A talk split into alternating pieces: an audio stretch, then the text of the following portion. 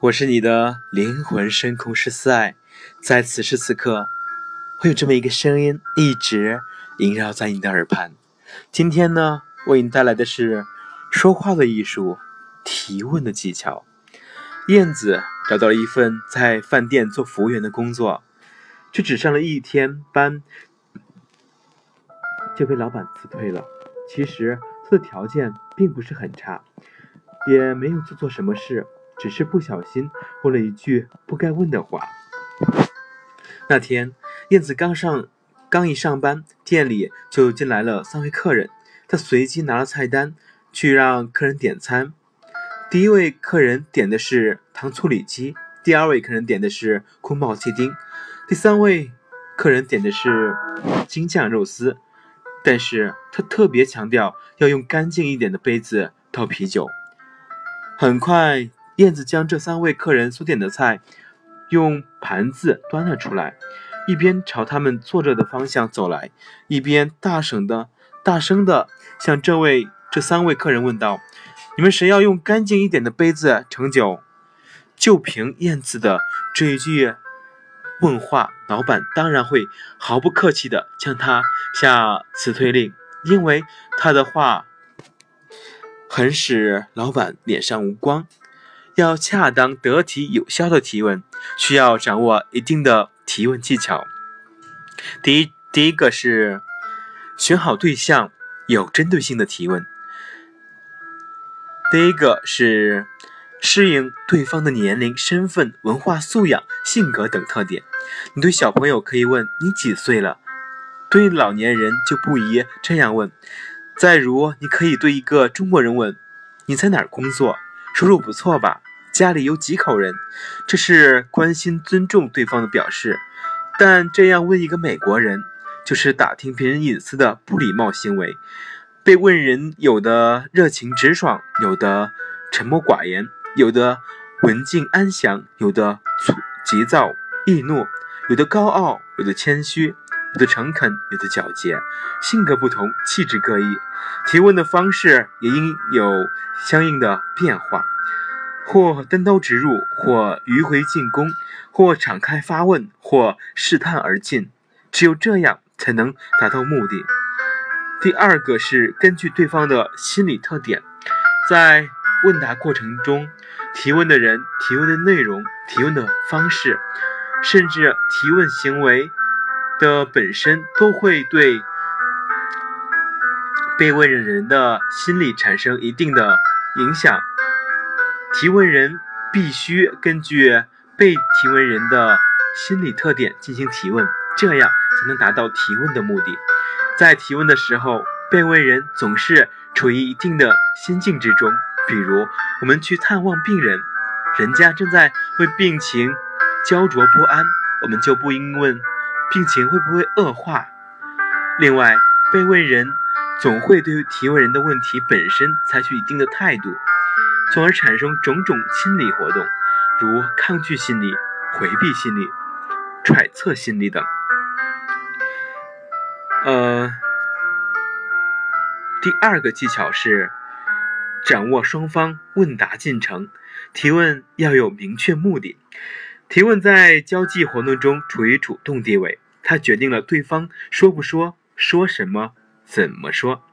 也决定了双方的交谈程序和交际气氛，所以提问也应该有控制技巧。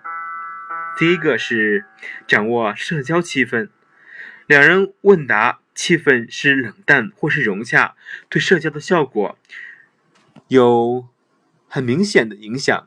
社交气氛可以由提问的问题和方式来控制，选择问句的句式和严肃的语气，使气氛紧张。能对被提问的人的心理产生压力，如审讯犯人。你昨晚去没去会计室？去过。一个人还是几个人？一人。去干什么？偷钱。偷没偷？偷了。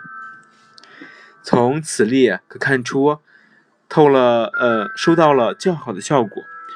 又如一位外祖母同他的小外孙久别后见面时的一句对话。夏天过得好吗？好。游泳了吗？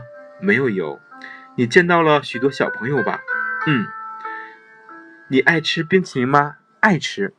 这样的谈话气氛沉闷，双方都像例行公务似的。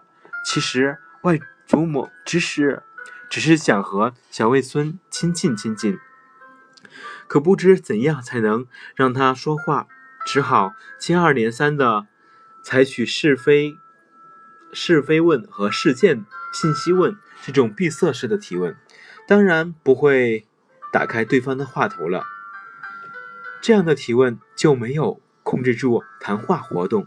第二个是掌握由提问到表达的过程。有时人们提问是要对方听自己表达，这就有个由自己提问到自己表达的转变过程。如电车上，一位中年人给一位妇女让座，这妇女一声不吭的坐下了。中年人问：“嗯，您说什么？”“我没说什么呀。”“哦，对不起，我以为你说了谢谢呢。”先生提问是为了引出自己后面对女女方的批评，显得含蓄而又有心计。又如孟子在批评齐宣王不会治国时问：“假如一个人把妻室儿女托付给朋友。”照顾自己到楚国去了，等他回来时，妻子儿女却在挨饿受冻。对这样的朋友该怎么办？王达和他绝交。孟子说：“假如，假若管刑罚的官吏不能管理他的部下，怎么办？”王达撤掉他。孟子又问：“假如一个国家搞得很不好，那应该怎么办？”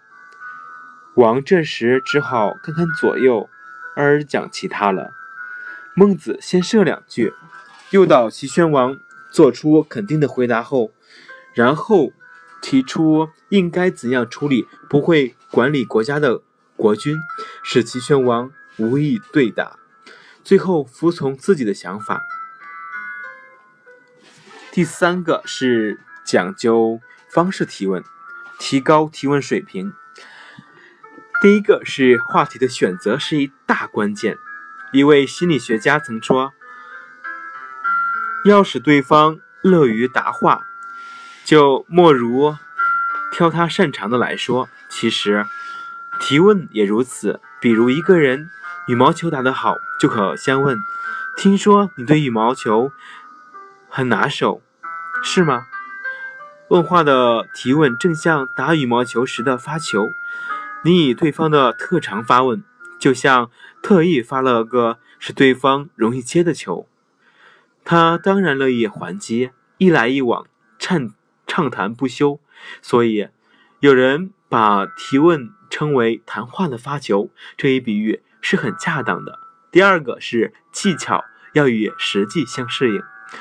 有位青年人走进一家装潢别致的咖啡厅，拿起餐。巾围在脖子上，店主看了，看见了，就对伙计说：“你过去告诉他，他弄错了。不过讲话要注意方式。”服务员走过来对顾客说：“对不起，先生，您要刮脸还是理发？”这个青年人听后却拉下了脸。这个提问由于不符合社交场合，谁也不会跑到西餐馆来刮脸或理发。于是，这种委婉提问在青年人听来就可能是讽刺或嘲弄，是达不到交际效果的。第三个是运用技巧要讲究效果。有位父亲想知道儿子毕业后想找什么工作，他提问：“宝贝儿，你长大要干什么？”当当飞机驾驶员，儿子说：“当飞机。”驾当驾驶员干什么？周游世界。这位好心好心的父亲启发式的提问之所以未能达到效果，是因为提问的导向不明确，故而故儿子不能如他预想的那样回答。那么现在你知道了吗？好，我是你的灵魂深空之思爱，在此非常感谢。有你的倾听，再见。